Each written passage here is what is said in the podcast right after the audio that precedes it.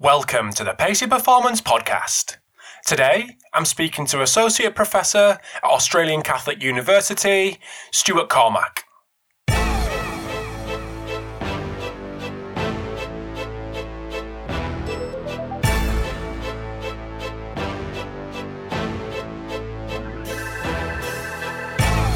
Thanks for tuning in to episode 293 of the Pacey Performance Podcast. So, absolutely delighted to get Stu on for this episode today. He's been on the list for a long time and definitely one who I've stalked probably more than I should have done over the last three or four years, but delighted to get him on finally. Um, so, he's done some amazing work over the last 20 25 years in the industry, more recently at ACU. So if you haven't checked out his research, definitely do. Um, but this episode complements Matt Varley's episode from a couple of weeks ago really, really well. We discussed sports tech and Stu's journey through sports tech. Then we discussed GPS, uh, inertial, the rise of inertial sensors, uh, internal validation, how it's done, um, why it's so important to do, which is the, the link to, to Matt's episode. Then we discussed the integration of sports science and strength and conditioning, which is a really interesting topic. Then we finally um, have a little chat around load and the fatigue relationship, which again is a, huge part of, of Stu's uh, current research and previous research. Um, so it's really good to, good to get his take on that topic. So it's a great episode. If you're into your load monitoring, this is definitely one for you. Um, but if you haven't checked out Matt Varley's episode, um, whether you do this one before Matt's or Matt's before this, I do really think they complement each other really nicely. So I hope you enjoy the chat with Stu. Would love your feedback, and I will chat to you soon. This episode of the Pacey Performance Podcast is sponsored by Kitman Labs. So, Kitman Labs partners with leading sports teams to help them consistently achieve the highest levels of performance by increasing the impact of their data. So, over 200 teams across the globe rely on Kitman Labs' performance intelligence platform to quantify the costs of performance and injury and receive the right insights at the right time. Through unique outcome driven analytics and the most advanced athlete management system, teams can align their organizations around a shared view of what it takes to drive performance and health and move at the speed of sport to adjust and continuously improve. If you want to know more about Kitman Labs, head over to www.win.kitmanlabs.com forward slash impact. This episode of the Pacey Performance Podcast is sponsored by iMeasureU. So, used by leading sports practitioners and biomechanics researchers worldwide to capture and compare multi-limb inertial data in the field. IMU Step from iMeasureU is a dual sensor and app lower limb load monitoring tool which helps practitioners optimize return to play for running based sports. So iMeasureU have just released their new and improved waterproof sensor Blue Trident, which includes ultra high G capabilities to quantify high impact steps such as cutting, landing, and sprinting, longer battery life to collect data all day, real time feedback to aid immediate interventions, and faster workflow so practitioners can review long training sessions within minutes of training completion. iMeasureU, now part of Vicon, works with military, pro, and collegiate coaches and athletes from around the world, including the Australian Institute of Sport, US Department of Defense, and collegiate and pro teams from around the world. If you want to get to know more about iMeasureU, head over to their website, imeasureu.com, or follow them on Twitter or Instagram at imeasureu. So without further ado, over to the episode with Stu Cormack. Thanks for tuning into the Pacey Performance Podcast. So this morning or this evening, I'm delighted to welcome Stu Cormack. So welcome to the podcast, mate. Good morning, Rob. Thanks for having me. Thank you for coming on. So the two things that I fear the most with this podcast is well, there's three actually. I, I, lied earlier. One is getting the surname wrong, but in this instance, I'm pretty sure I can handle Cormack. I think the second one, yeah, the second one is job title. So I always dodge that because I don't know. Yeah, that can always cause a bit of an issue. And the uh, third one is time time zones, and that's where I failed a few weeks ago. So apologies for that. this should have been uh, probably out by now, but um, yeah, my bad on that one. Um, uh, not to worry. Yeah, thanks, mate. Um, thanks for bearing with me. So, anyone that doesn't know who you are, just want to give us a bit of a background on yourself, uh, what you're doing at ACU, what you've done previously, and then we'll jump off from there. Yeah, sure. Um, look, I'm sure there's a lot of people who, who don't uh, know me or, or, anything about me, but um, yeah, I guess my current role is uh, associate professor in the School of Behavioural and Health Science at ACU. Um, my role there is um, across a couple of areas. I'm heavily involved in our online Master of High Performance Sport, which a few people um, know about, and uh, also a whole lot of applied research. But in addition to that, uh, part of my work is um, to provide consultancy services to, to different programs that um, kind of engage ACU, and I, I do the work on behalf of ACU to support those programs. Um, for example, Australian Institute of Sport Combat Sports Centre.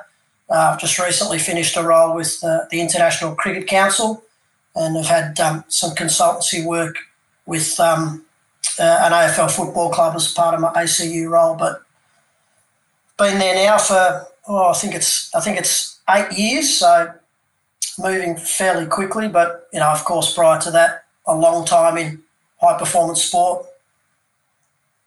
Excellent. What did you do before ACU? What, what was the previous? What was the job previous Ooh, to that? Yeah, gee.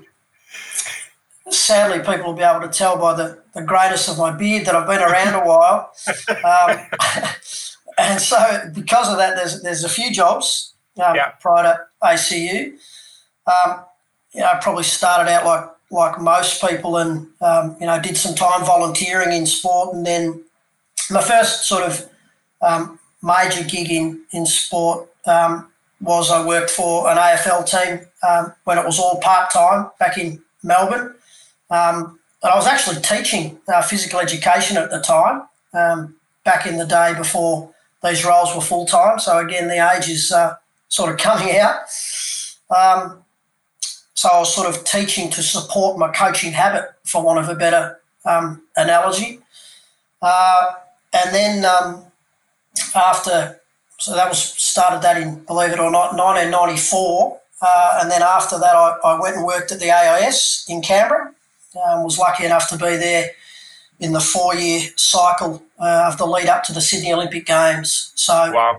yeah, it was just a a great experience that, that had a huge impact on um, sort of forming my uh, approach to high performance sport.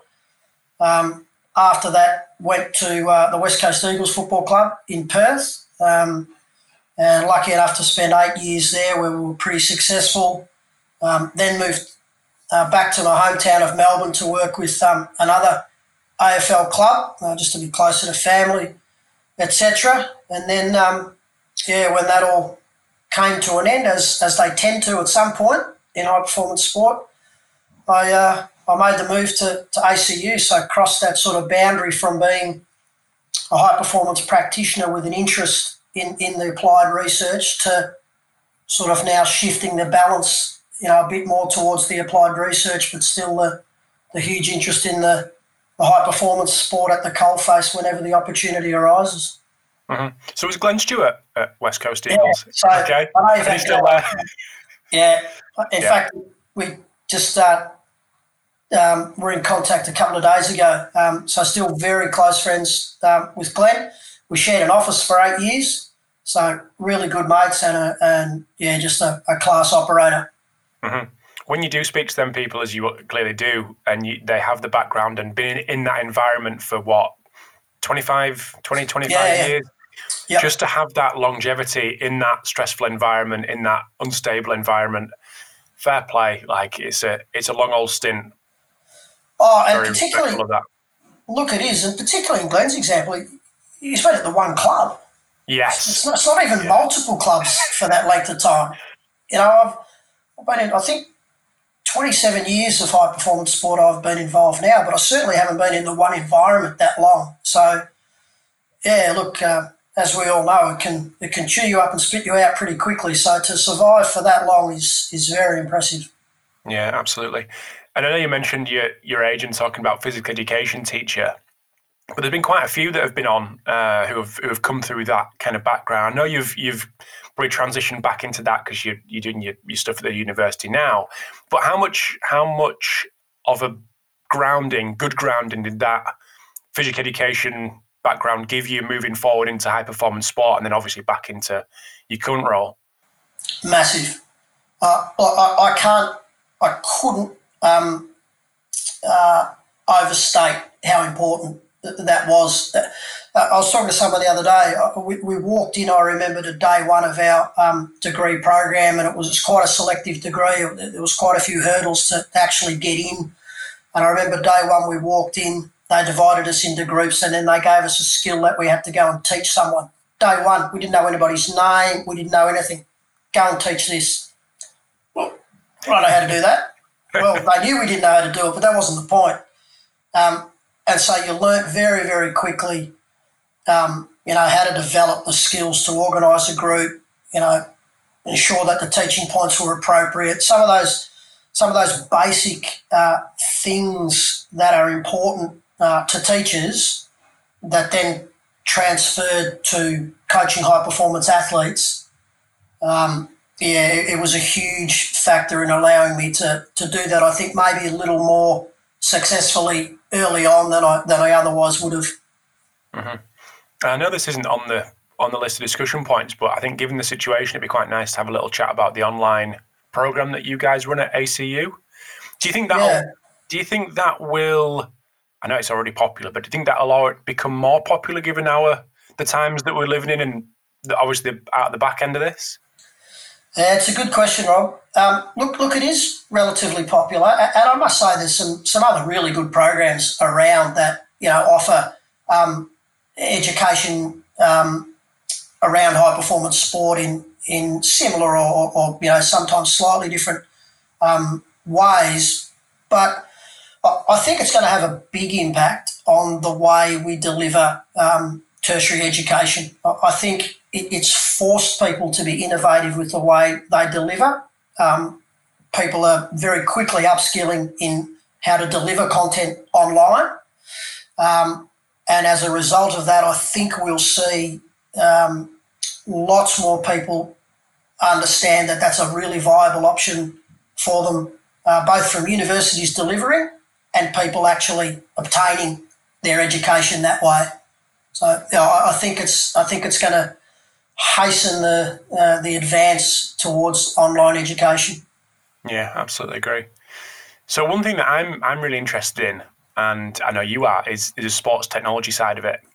And we're yeah. going to get into a bit of a discussion around GPS and all these kind of good, all the good stuff. But where, where did you get interested in, in sports tech, and why did I suppose your research kind of go down that way? Was it influence from obviously your practical days, and then yeah, yeah where, where did that come from? Yeah, look, um, for me, every bit of research I've ever done has been driven by a practical interest.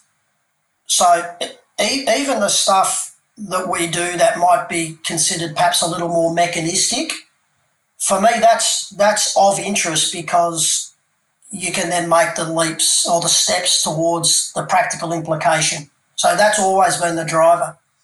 But the tech stuff started, and, and if um, and I must uh, bring up Glenn Stewart again.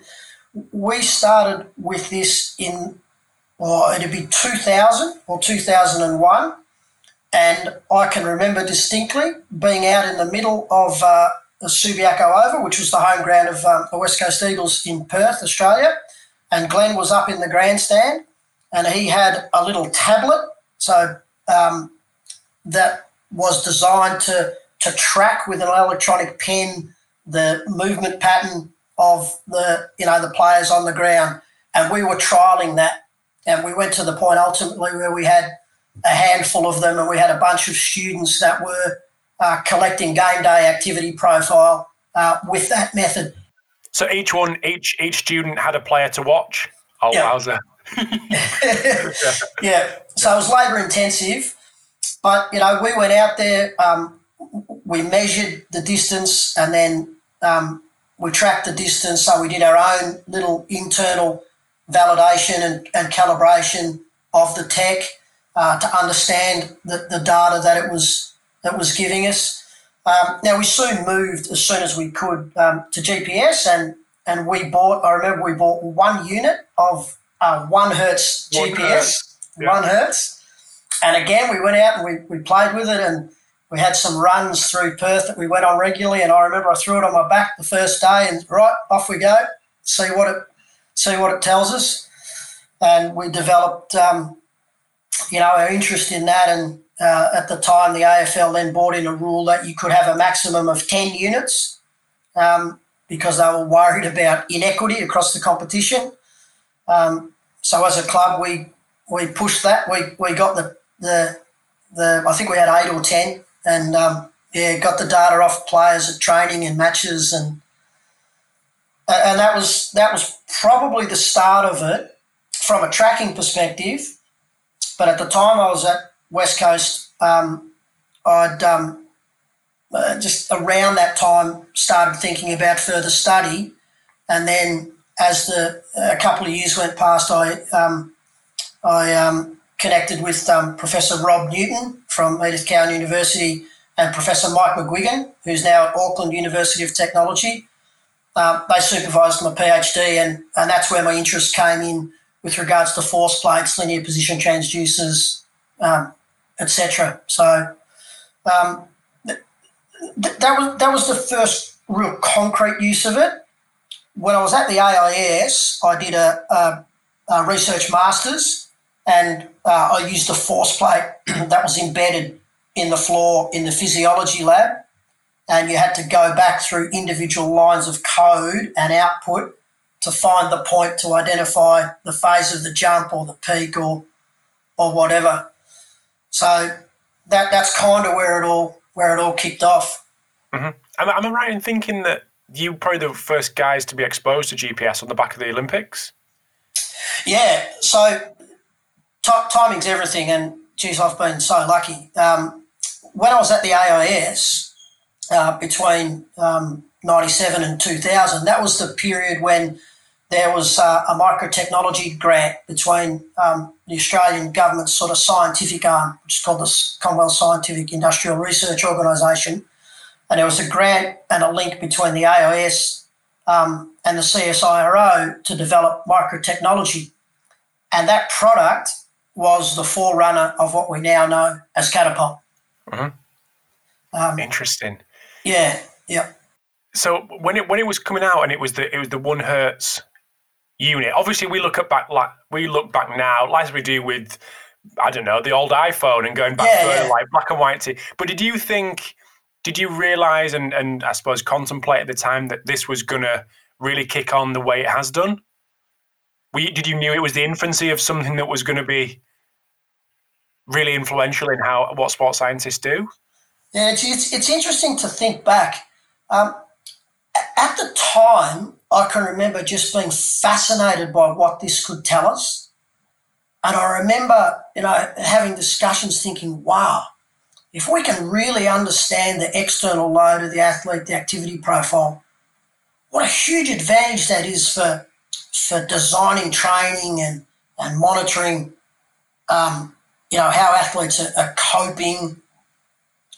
So I was really excited and you know, quickly things were developing um, with the software, and you know, you knew it was going to happen fast. But I'd have to be honest, I, I don't think I perceived at the time the the huge role it would play in um, you know in world sport. Mm-hmm. So fast forwarding to where we are now, where do you, where do you think we are now in terms of using GPS and, and player tracking? Um, well, this might be a bit controversial. In, in, in some cases, I think the tail started to wag the dog. So what I mean by that is I think I think sometimes we've got so excited by by what this technology tells us that we've forgotten that it's for the purpose of maximizing performance and that it's not a performance criteria in itself. And so we've got caught up in all these thousands of variations of metrics and, and what have you, but they're not all that useful. Some of them can tell you some really interesting stuff that's really valuable but some of the numbers are a bit black box historically. Um, and even if they're really accurate um, in reflecting what they purport to measure. That's maybe not that important to to the outcome, to, to what the athlete uh, does or achieves. But having said that, I'm I'm starting to feel a shift back. I, I reckon we went, we accelerated up to the point where we just collected everything and we thought it was all important. And now we're starting to reassess and say, oh, hang on a minute. How are we actually using this technology to drive our practice or to inform our coaching decisions? Um, rather than, yeah, as I say, for a little while there, I think it, it, it got to the point where it, it was driving the programs rather than, you know, helping us make good decisions. Do you think that point? Do you think there was a, a, t- a certain turning point, or do you think it's just a natural progression of of a trend? I guess, or do you think that? Yeah, yeah, yeah. It, it was it was probably a, a natural progression, um, but I think one of the things um, that helped there is that as the, for want of a better word, scrutiny on, on devices and technology increased, that that's resulted in in a, in a little bit more in-depth analysis of okay well, what does that mean? What is it telling us? How is it helping us and, and i say that from both a, a research perspective and you know at the coalface application perspective so we've become a little bit more clever in in how we use it so it's probably a, a natural evolution but but i do believe that you know the the the sports science um, research process has actually helped that. Mm-hmm. So you mentioned about the different, the thousand different metrics, and people actually collecting everything, and then now we're at a point of actually trying to maybe reduce that and actually pick out the ones that are useful. How do we go through that process? How do how do practitioners go through that process of actually collecting what is meaningful to them? Um, yeah, look, it's it, it's not easy, and again, I think this is where, in, in some ways, some of the some of the applied research has been really helpful because it's it's perhaps utilised, uh, you know, some statistical approaches, um, you know, some larger data sets, um, some some work that's able to be really um, objective uh, and help us decide well, yeah, like instinctively, this variable sounds like it would be important, but actually, when we analyse it, it doesn't really mean much at all. So I think, I think that's that's probably the way. It's it's to have some kind of you know objective process to examine the interactions between you know what you can measure um, and decide whether that's actually important. You know, it, does it impact the individual athlete's performance, the game outcome? Does it have a um, you know a role to play in you know the fatigue response that we might see post performance? And I think people are starting to understand that if well if it just happens, but it's sort of inconsequential, we can probably push it uh, to the side and I, I, refer back to the UKSCA conference presentations quite a bit because quite a few of the people I've on and I've had on have have, uh, have, have presented the UKSCA and I've rewatched their presentations uh, prior yeah. to prior to jumping on, and just thinking back to yours, you presented some work. I think it was around was it around RSI potentially back in two thousand and no yeah jump, no, jump, data. Yeah, flight time to contraction time, which was That's, um, That's the one. from my PhD research. Yeah. Yeah. So so you you how you presented that and what you presented was exactly that going through the process of deciphering what was i suppose what was useful and what wasn't in terms of the in, ter, in terms of that exact process from a, a practitioner point of view and we've got it on the list of, of i suppose internal validation it comes back to what you were doing on the on the tablets um, yeah. back in uh, early 2000s yeah obviously yeah. things have, have, have, slightly moved on since then but I guess that the process is still very similar in terms of how we actually get to know what we should be collecting and what what is actually meaningful. So from a practitioner point of view on I know it's Friday today, but on Monday, if the world was in a normal state, how can people go through that process to to understand what they're collecting is what they think they are, and mm. what is useful to them? Yeah, well, look, it's it, it's one of those things that it kind of underpins in in my mind. Um, you know, any of the decisions about the usability of the technology and the variables that come out of it. Uh, so I think there's, there's a couple of steps. The, the first one, you know, is really the question around validity. So is the technology and the variable measuring what um, it, it purports to measure? And I've got to say that with the increased scrutiny of things like microtechnology for measuring, um, you know, external load, speed, distance, accelerometer, load, uh, and similar variables, I think we can actually be more and more confident that those um, variables actually represent what the companies say they represent. Because, you know, back in the day, the company could say, well, this is five metres a second. And you go, hmm, okay. Must be. Must be. Yeah. But now, yeah. they don't do that because they know full well somebody's going to grab that tech and run a reliability and validity study on it straight away. So, you know, I'm much more confident now um, about um, the, the validity and reliability of the technology. Having said that, I don't think any of us should just take it for granted. Uh, we shouldn't just accept, oh, that's the number.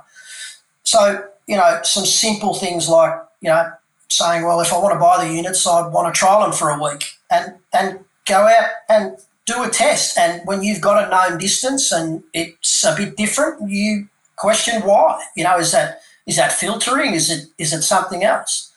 Um, you know, run a little um, reliability trial um, in your program, so you get people to to run the same um, course a, a, number of times and, and see how consistent that that data is. It, it's not onerous, but I think it can give you some real confidence that that what um, you know you're investing probably a fairly large amount of money in is actually giving you um, what you expect. And I don't think you should have any qualms at all about um, comparing one brand of tech straight up against um, another brand.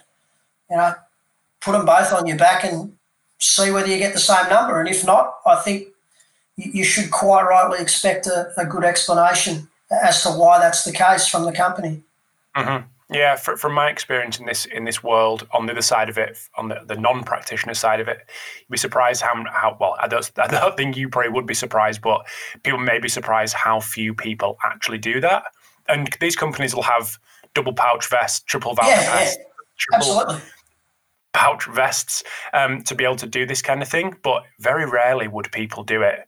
Very rarely would people come to the end of their two-year contract, three-year contract, and actually consider anything else it's just a given that it kind of almost a given that it rolls over, which is quite worrying. Yeah, it is. But you know, it's funny. You can understand the pressure on people. Um, you know, from a whole lot of angles as yeah, to why 100%. that's the case. Like, yeah, um, but but I just think you know we can probably take some steps that are relatively simple. The, the other thing is that um, because the scrutiny is so much higher, you know, you can probably find um, a pretty recent research paper which will give you the validity reliability numbers on, you know, technology X and variable one. What it, it'll, it'll be out there, you know. So that's the other part of it for me is is do a little bit of work and and sift through the research to find out whether the questions um, you have about the tech have actually been answered in a you know bit more of a uh, tighter manner, for want of a better mm-hmm. term. Yeah, I mean, just just on that, and the, the time that it would take to do something really reasonably comprehensive in your own environment to, to go through this, whether it's comparing X to Y to, to Z in terms of the different companies, is it actually is it worth it given that the data that can be generated can be different from environment to environment, from stadium to stadium. Is it worth going through that, or is it? Do you think it is okay to kind of look at look into the research, or do we need to do both? Oh, look, I think in an ideal world you do both, um, but you know I'm realistic enough to to know that you know it, it's not with either it's it's not in the realms of um, you know time or even sometimes expertise for, for people to do that with their um, in their own environment. So so if they can't, I accept that completely. But what I would do is then make sure that I was really confident that um, I'd, I'd, explored, um, you know, the published work that examined that technology um, to be comfortable that I was I was putting my money on something um, that was in fact valid and reliable. And then, of course, there's there's a second step of you know just because the metric's valid and reliable, is it meaningful? And so you, you can buy the best tech in the world, but if you're not using it um, in a way that's you know appropriate to kind of inform your practice, well, you know that's a that's a, a step that um, you probably really have to get right. Mm-hmm. Just going back to the early 2000s when you are sorry pre 2000 when you were using the, the first the first one hertz unit, were they just GPS or was there any other inertial sensors in there? No. Um, I'll be honest. If there was, we only looked at um, the GPS. Yeah. So we were looking at plain um, speed and distance distance metrics. Um, yeah, so that would have been yeah early two thousands, very early two thousands, and um, that was the the forerunner of or the company was GP Sports, which yes. you'd be familiar with. Yeah, so that was their first one hertz unit. So quite interesting that that Catapult and GP Sports both came out of um, Australia. Mm-hmm. So just moving on to the, the present day and the, the, I suppose the rise of inertial sensors and companies doing solely inertial sensors rather than combining that with the, the GPS device. Where, where can that potentially head, do you think, in terms of the, the future of, of inertial sensing and the use of that to actually become meaningful alongside the GPS metrics? Uh, look, it, it's it's a fantastic point. Um, we've actually got a PhD project at the moment that's that's looking at um, some of those issues. Um, we've already done quite a bit of work that's utilised um, the accelerometers, um, as opposed to looking at you know GPS metrics such as speed and distance. Um, my, my personal view is that uh, I think that is where um, the greatest insight is going to lie. Um, because speed and distance are what I'd call relatively blunt metrics. Uh, they tend to be maintained relatively well. Um, they're fairly easy to measure. They're, they're, they're, pretty accurate. But these inertial sensors, they have a high sample rate. They tend to be very reliable. And, you know, in theory, depending on placement um, and some, um, you know, mathematical calculations, there's a potential to calculate um, some much more discrete um, representations of movement strategy. Um, and to me, that's um, where we're likely to find um, some real gems that uh, provide us with information about the status of our athlete and how they're performing. I guess because of that depth and because of that, like you say, high sample rate, that can potentially lead to been quite people have been quite daunted, I guess, with the with the amount of data that them kind of devices are going to are going to churn out. How, how big a problem is that? And I guess uh, is it the, just the evolution of the cycle that people gravitate towards that as as people become more au fait with dealing with large sets of data? Um, yeah, po- possibly. Um, I, I, think yeah, like everything, people will develop. Um, you know, more more um, uh, user-friendly approaches to, to deal with that. Um, technology companies will start to uh, automate more of the, the output that comes uh, from those sensors, which of course comes with the challenge of us understanding exactly you know how those automated outputs are derived. But um, you know, you, look at, at companies now, uh, the GPS companies all have some version of you know, player load or body load or, or similar, which is which is a derived metric um, from the accelerometer, and that's that's easily understood um, by, by, pretty much uh, everybody as a global representation of external load. Um, you know, you can drill down a little bit further and start to look at perhaps the individual vectors or, um, you know, the contribution um, uh, or the value of those um, variables at, you know, certain velocity bands, etc. Um, and then you've got um, companies like IMU who produce, um, you know, the IMU step and the new Trident sensors, um, which, you know, on an iPad is giving you a whole lot of information about um, some quite discrete stride parameters. So, um, yeah, I think like like all things, it's going to evolve and become more and more user friendly as it's commercialized. Mm-hmm. Cool.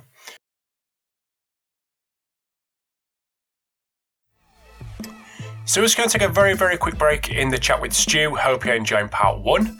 So over in part two, we discuss more on the sports science and strength and conditioning integration and why that's so important, aligning philosophies and approaches uh, in them two areas.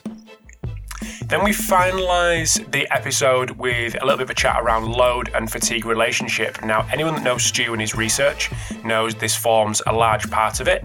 So, really interesting chat um, to get it from the horse's mouth towards the end. Um, whether we're talking about neuromuscular fatigue, um, counter movement jump, submax tests. It's all in there towards the end, so it's something to look forward to because it's a real, really interesting topic coming from Stu.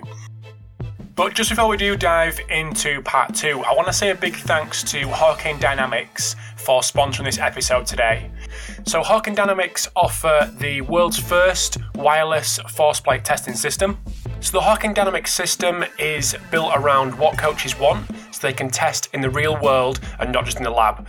So, you're able to capture reliable data on all athletes in a matter of minutes and monitor progress from their cloud based system from anywhere in the world. So as I've mentioned, the Hawkin Dynamics force plates are wireless, which means they're portable, and they're also trusted by teams at a number of different levels in a number of different sports. So integrating force plates into your athlete monitoring system uh, could not be easier and more affordable. So if you want to get to know a little bit more about Hawkin Dynamics or actually see their plates in action, head over to the website, uh, which is hawkindynamics.com, um, which you can, I mean, you can also schedule a demo and follow them on Twitter at Hawkin Dynamics. And also sponsoring this episode today is Black Box Fitness. So, Black Box Fitness are a sports performance equipment manufacturer based in Belfast in Northern Ireland. So, if you are looking for a full gym fit out, if you're lucky enough to be looking for a full gym fit out, or just want to add additional pieces to what you've already got, whether that be barbells, dumbbells, plates, maybe a new rack, some flooring, etc., etc. Have a little look at what Black Box Fitness can offer. So you can head to their website, which is blkboxfitness.com, or for a more informal view of what they do, head over to their Instagram because they've got some really cool images of some of the recent projects that they've run in Australia, in the UK, in Europe, etc. So head over to their Instagram, which is at blkboxfitness, and they're the same on Twitter. So I want to bring the I want to bring the S and C coach into this conversation now. So we've kind of isolated the sports scientists. I know there's people out there doing dual roles, and I'm, I'm guessing that as this as this current situation progresses, that we may come back to that where sadly people are um, let go and, and, and roles are combined. But just bringing the S and C coach back into this, and in terms of philosophies, how important is it for you for them to although they may be the same person moving forward and maybe still be now, yeah. to, to align their philosophies in terms of how they go about things? Well, it's critical, isn't it? I mean, I mean, for me, again, I'm, I'm, I'm showing my age here, but, you know, how, I'm still not quite sure how they ended up completely separate things. Okay. Um, uh, because every S&C coach that I know that's worth their salt is basing their programming on scientific principles. Now, does that make them a sports scientist or an S&C coach? Well, I'm not fussed what you call them. it doesn't matter what you call them. They're using scientific ideas. And, you know, funnily enough, they're conducting uh, N of one and small group research projects all the time. That's what they do. Um, but we've probably developed this this um, kind of side of our our profession, which is, and it's partly due to all this this data that's available and the technology and the measurement and the testing, which you know I think is absolutely um, valuable to enhancing performance. But you know, it's got to go hand in hand with you know day to day decision making and and exercise prescription and coaching, or it's it's not you know, it exists, but it's kind of this parallel universe. Um, so I think that integration and the same page is, is critically important. And, and for me, I think, you know, we've gone from the days of, of the all rounder to these very specialised niche roles. And I think, as you say, this current situation might send us back a bit more to the to the all rounder. Now, the all rounder, there'll be some people who have more skills here or here, and but but they're across everything. And I think where it works best for me is is when you remember why you're there. You're there to enhance performance. Now, if if you call me now a sports scientist or an S&C coach, well, it probably depends what day of the week. So when I'm when I'm working with a, a PhD student or, or, we're analysing some data, well, maybe I'm a sports scientist, but when I'm in the gym with my combat centre, um, you know, judo athletes, and I'm loading the bar up on a squat, well, I'm an S&C coach. But, yeah, I think I think they've got to be one in the same. Uh, uh, but, you know, it's funny. I, I see people sort of sometimes talk about, oh, well, you know, that, that research doesn't apply.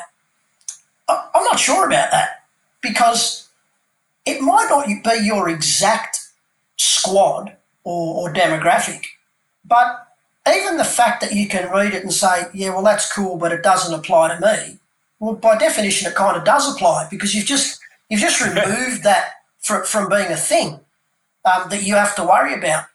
But equally, there could be a bit of research that's in a similar sport or or has a mechanistic component where you think, oh, gee, that's worth exploring in our environment. I, I might not copy and paste because no, no good programs do that anyway. But I, I, I think, um, you know, quite often it applies more than, than people give it um, credit for.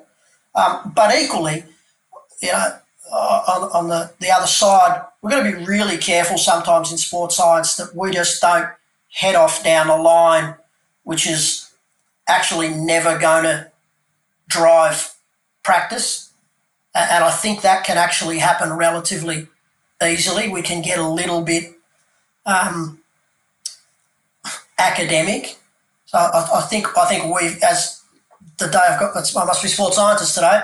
Um, yeah, I, I think we've got to be careful that that we always look back and say, okay, well, what's the end game here?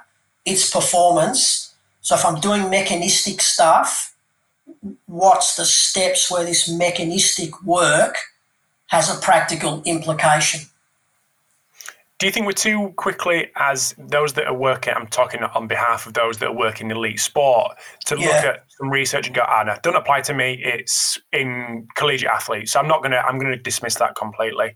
It's not with elite athletes, so not interested.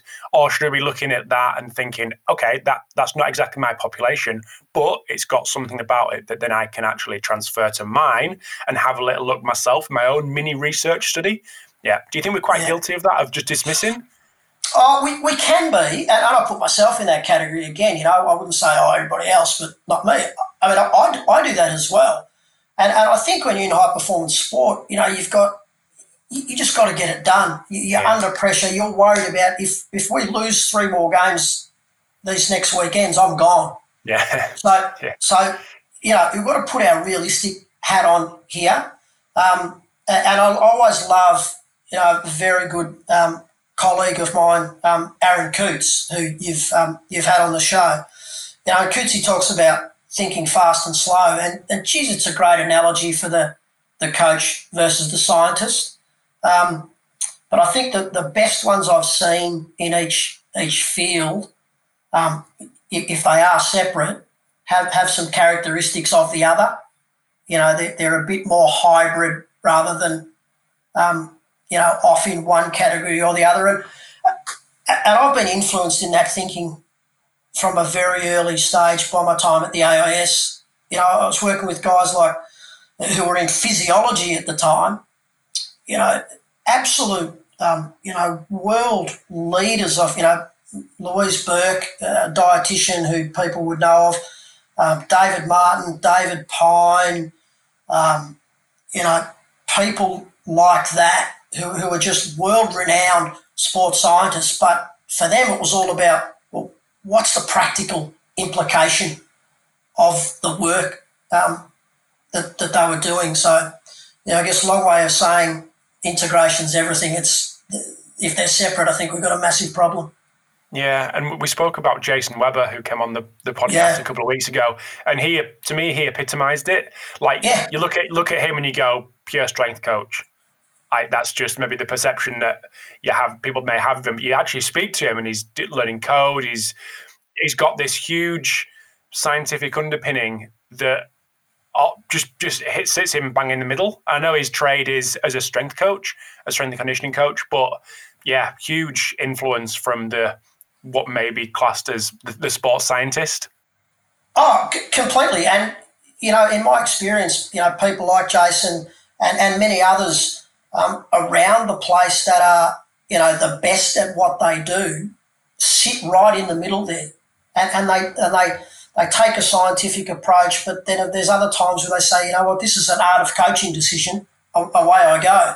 And, you know, that's, that's an expert coach or expert sports scientist. So I, fear for the, um, you know, the people who understandably have have um, spent the last few years behind a desk just downloading GPS units and, and coding up a report. I, I, worry about where those people are going to go if they haven't, you know, got their hands dirty at the coaching coalface. So, you know, hopefully hopefully they get the opportunity to do that, um, you know, before, um, you know, those roles are, are, sort of absorbed into into other people's roles. Yeah. So with, with all that said, how do you then f- not filter, but f- I suppose funnel people with your high performance online qualification based on what yeah. we just discussed? Do you do you push people down the more generalist route of, of like you say, sit in the middle? I guess that's maybe why you've called it high performance rather than a sports Correct. science or training condition. Okay, so you, you, you yeah okay, so you've gone you try to hit both aspects. Oh, look, absolutely, and and you, you've um, you've hit the nail on the head. For us, that, that was a very deliberate decision to call it a master of high performance sport because um, it, it, it's about the the broad range of things that are important um, to to be um, successful in that environment, and that includes, for example, uh, a unit on leadership and culture. So, you know, those things um, that you know we often get hear them referred to as soft skills. Absolutely, absolutely critical, and you know, we from time to time get get people um, external to our program who, who will say, oh, well, you know, what's the point of students doing that? They need to go out and get uh, coaching experience. Um, we couldn't agree more. Uh, of course they do. But, but our view would be, well, you need to develop those skill sets, you know, equally, either in parallel or one might be go, go before the other or, you know, like me, I, I I'd been coaching for a long, long time before I decided to go and do a PhD.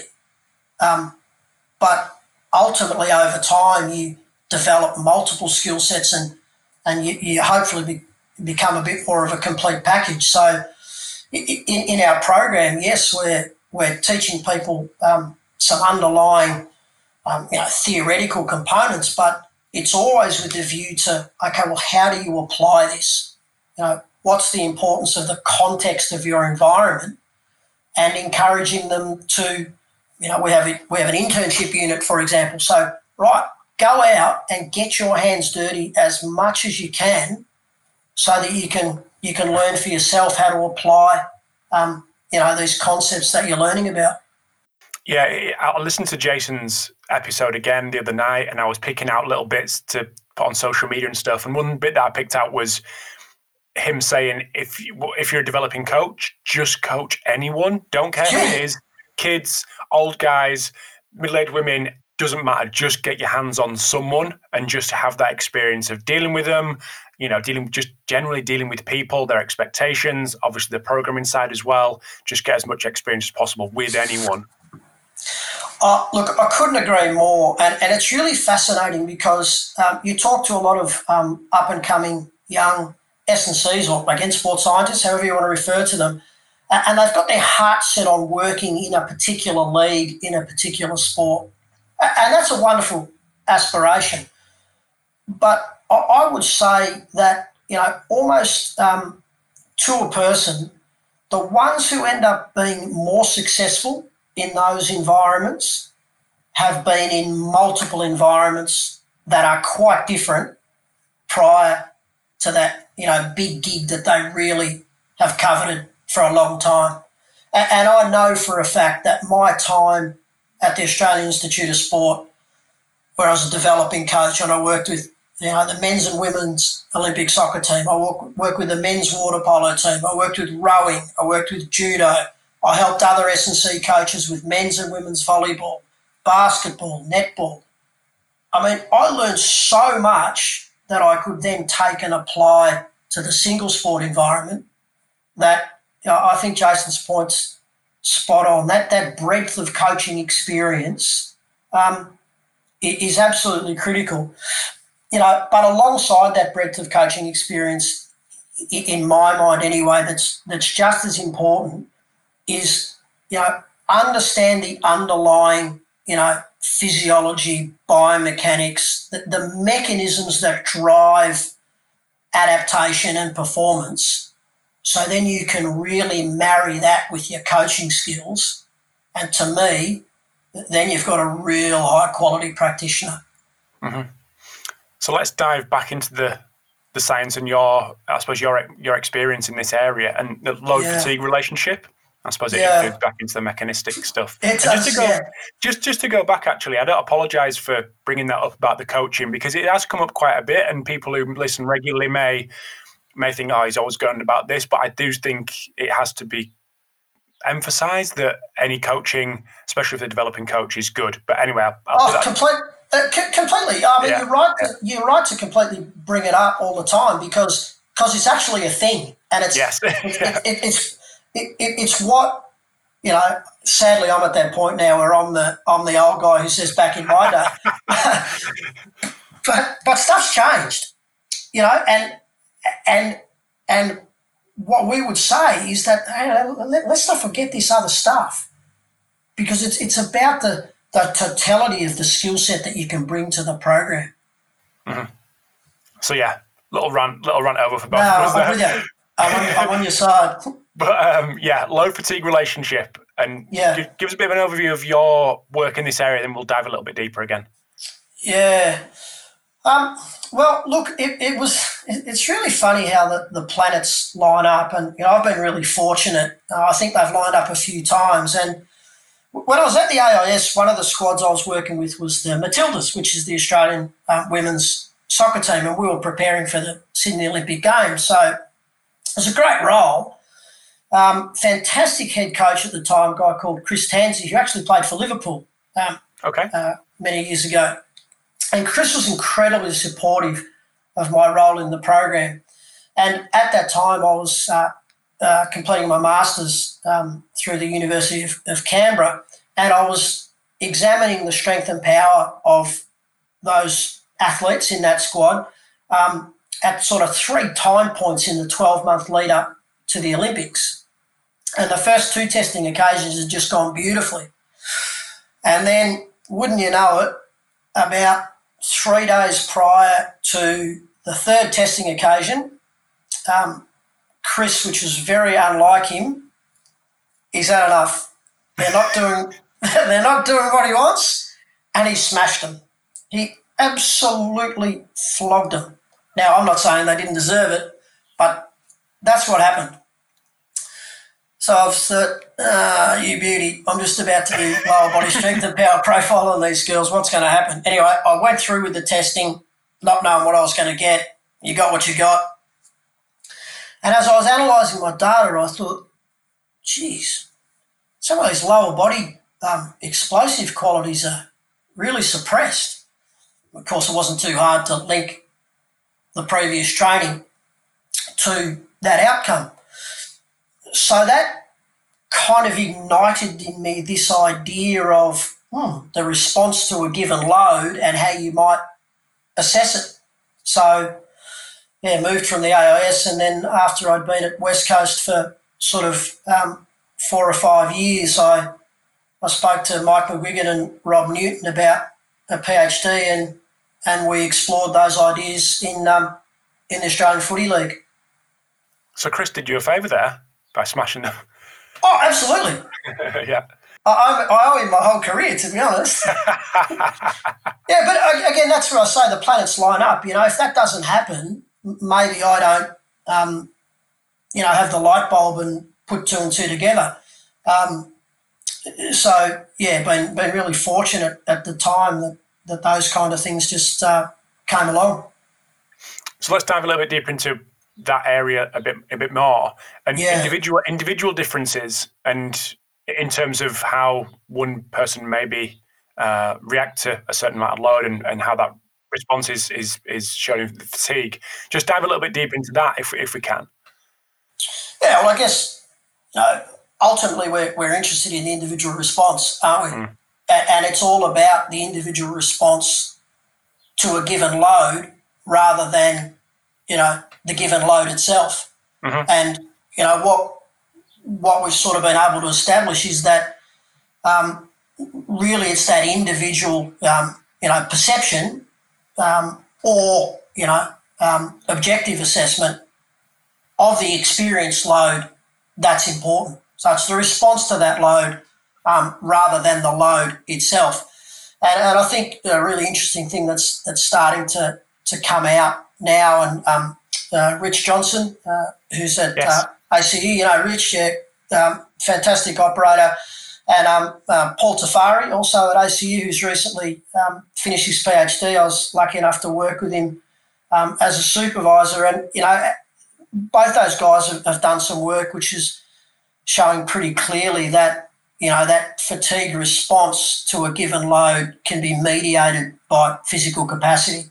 E.g., if you're fitter and stronger, you tolerate that external load, um, you know, much better. Uh, so your individual response to that is is less negative than those athletes that aren't as well conditioned. So yeah, it's all about the individual response. So, so in terms of measuring that fatigue, in the in the applied world. What what options have we got? Yeah, well, it's an area that I'm I'm super interested in, and, and I guess you can you can really classify it in, into two broad approaches. Um, you can look at it objectively um, or subjectively. Um, what's really interesting to me is that you know I think we often view the subjective approach as perhaps the, the poor cousin of the objective measure, but uh, the more you investigate, the, the, more I think you can easily justify it's in fact the gold standard. Uh, there's a really nice paper um, in MedSci from 2016, um, Enoka and Duchateau, and they talk about uh, translating, uh, I think that actually I've got it, Translating Fatigue to Human Performance is the title of the, the paper. And they make the case that um, really you know, fatigue as a symptom, if you want to call it that, um, represents either as a state or a trait. You know, so something that's that's more transient or something that might exist, um, you know, more completely. And they they make the the really good argument that you can actually only measure that by definition through self-report. So so that to me is a really strong argument for the use of the subjective assessment of fatigue. And so, therefore, the use of uh, the validated questionnaires, DALDA, RESTQ-Sport, etc., um, really come into play. Um, also, the the um, the more common wellness questionnaires that we all use and are, and are adapted. But I'll put a little rider on that because of even though practically use it all the time, we've done plenty of work which to me suggests some real ecological validity for that approach. You know, there's some question about um, whether the scales and the uh, and the wording, etc., uh, really meet the the level of rigor that um, those other types of more validated psychometric scales uh, have. So yeah, with a with a slight word of caution, but from a usability perspective, um, really valuable. If we think about the objective side, I suppose that's where I really developed my interest with um, using a counter movement jump as a representation of neuromuscular fatigue.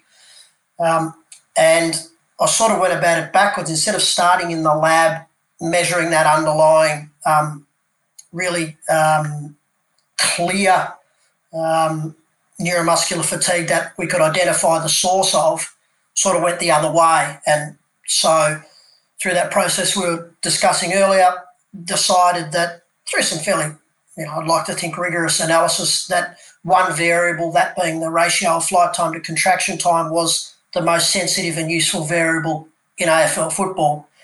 Got to point out, I've never suggested that that automatically then applies in other environments because I think you've got to do that work. But funnily enough, we've certainly shown it in A League soccer, and I know other people have been using that metric or similar ones. I think the message is that it tends to be those variables that reflect a change in strategy rather than simply an output. So the athlete will find a way, in inverted commas, to achieve a certain output. And so by measuring the strategy, you, you can see what's changed in order to achieve that given output. And, and that might be reflective of neuromuscular fatigue. Obviously, in the field, that works. Now, it's not the gold standard because that's in the lab with a dynamometer and it's uh, an isometric contraction and a superimposed um, magnetic or electric stimulate, electrical stimulation over the top of that voluntary contraction to, to look at um, aspects of central and peripheral fatigue. Of course, that doesn't work. But as I said, the, the thing that we've done with Paul Tofari's work is actually go back into the lab and assess the impact of um, team sport performance on that gold standard way of measuring neuromuscular fatigue. Um, so it, it's interesting to go back and really understand the mechanism. The, the, the comment that I would like to make about measuring fatigue in um, high performance sport is I think you've got to consider it in uh, from two ends. For the measure to be valid, and this is just my musings here, it, it has to uh, respond in a particular way to a given load. And it, there should be a dose response relationship. So if you do more of X, then the variable should respond accordingly. But the other thing, which I reckon is probably even more important, is that if I have a variable that responds to a previous load, and let's say it's suppressed, but then I undertake my next performance and this variable still suppressed, but it has no impact on my subsequent performance, I probably actually don't care that it's suppressed because it kind of happens, but it's it's not really impacting anything. So I think one of the real steps in the, the ecological validation of these measures of fatigue is that if they're suppressed or elevated or whatever direction for that variable, it's got to show up in something like the activity profile of the subsequent event. Or to me, it's a bit questionable about, well, it changed, but zero influence. Mm-hmm. So, so, that, so for me, it, you know, in practice, number one, get the subjective assessment of fatigue. And if you're going down the objective line, I think you've got to be really clear of the impact of load on that variable to, to demonstrate which one's most sensitive and then critically, okay, well, does that suppression or whatever variation impact subsequent performance in order to tick the boxes from both ends of the equation? And you know, then if you've got a combination of objective and subjective measures, I think you you've got a reasonable system. Mm-hmm. So one thing I'll just ask you just before I let you go is about um, submax runs that, that are getting yeah. reasonably popular out there in the field. Yeah. Um, is that is that something that I know you've done? You know, students have done work in this area. Is that something that you're seeing a big rise in for this this reason? Yeah, exactly right, Rob. I, I think um, it's really attractive to people because they're able to perhaps utilise a protocol that they were going to do anyway that fits in within a, uh, a standard small sided game that's done regularly or perhaps part of a warm up. And I guess really the start of this uh, type of approach was using um, heart rate recovery and heart rate variability from, from submax um, tests. And, and there's now um, multiple groups have uh, examined this type of thing, looking at everything from heart rate through to changes in accelerometer um, metrics. And the work we did with Amber Rowell was using a small sided game and um, having a look at the change in accelerometer load and how that lined up with what we found with um, fatigue as identified through flight time to contraction time ratio in the counter movement jump. And it's fascinating to me that we found pretty much the same thing as we found in AFL footy, and that is a reduction in the vertical vector of the accelerometer when you're in a fatigued state. And that may well represent um, a reduction in stiffness. Mechanistically, that makes sense. That's what it might be, but we've yet to quantify that, although we're, we're heading down that path at the moment to look at that in some more detail. But I think um, standardized protocols that are within um, a program um, mean that, that people might be a little more likely um, to buy into performing them, but they're not without their limitations. Mm-hmm. Back to the invisible monitoring phrase. Yeah, invisible it's, monitoring. there anyway. Yeah, yeah that's right. I, I guess the one thing that's a, a slight challenge potentially with them is if you perform uh, some sort of fatigue monitoring protocol and it's well prior to training, let's say in the hour um, before the players get out onto the, the training ground, you might be able to have some intervention or um, talk to the coach about some change in the plan for an individual athlete. But if you're doing a standardized protocol, let's say it's part of a warm up, it's really invisible and it's not invasive but you might be left with the challenge of a really late decision having to be made about the status of an athlete. Now, that might be fine. Everything's a trade off, isn't it? Um, and some coaches might cope really well with that. I've known one or two who perhaps wouldn't uh, wouldn't deal with a late notice quite so well. Yeah, amazing. Well, I know I've, uh, I've I've kept you for an hour now. So anyone that wants to catch up with you on any of this and anything else for that matter, where's the best place for people to to catch up? Yeah, uh, no, look, it's, it's been great to chat to you. Um, my Twitter handle's at Stu Cormack. Um, uh, so, yeah, please uh, just follow and or send me a message and I'll, I'll get an alert that someone's um, uh, mentioned me and I'll, I'll, follow up. Happy to do that. Or my email, uh, easily, you can track me down through ACU, but it's stuart.cormack at acu.edu.au. Superb. Well, thank you very much for your time, Stu. Really appreciate you coming on. And uh, yeah, apologies for the stalking for, for a while, but really appreciate you coming on and, uh, and having a chat. Oh, no, look, Rob, it's, uh, it's been a pleasure and um, no, really flattered to, to be invited and hopefully it's of interest to people. Thanks for your time. Thanks, Stu. Pleasure. Good on you, Rob. Thanks tuning in to this episode of the Pacey Performance Podcast. I hope you enjoyed the chat with Stu. So, big thanks to sponsors Hawkin Dynamics, IMeasureU, Black Box Fitness, and Kitman Labs for sponsoring this episode today. The podcast could not run in its current form without these guys, so if you are in the market for force plates, inertial sensors, an AMS, or uh, gym equipment, definitely check these guys out. Also, big thanks to Stu for giving up his time.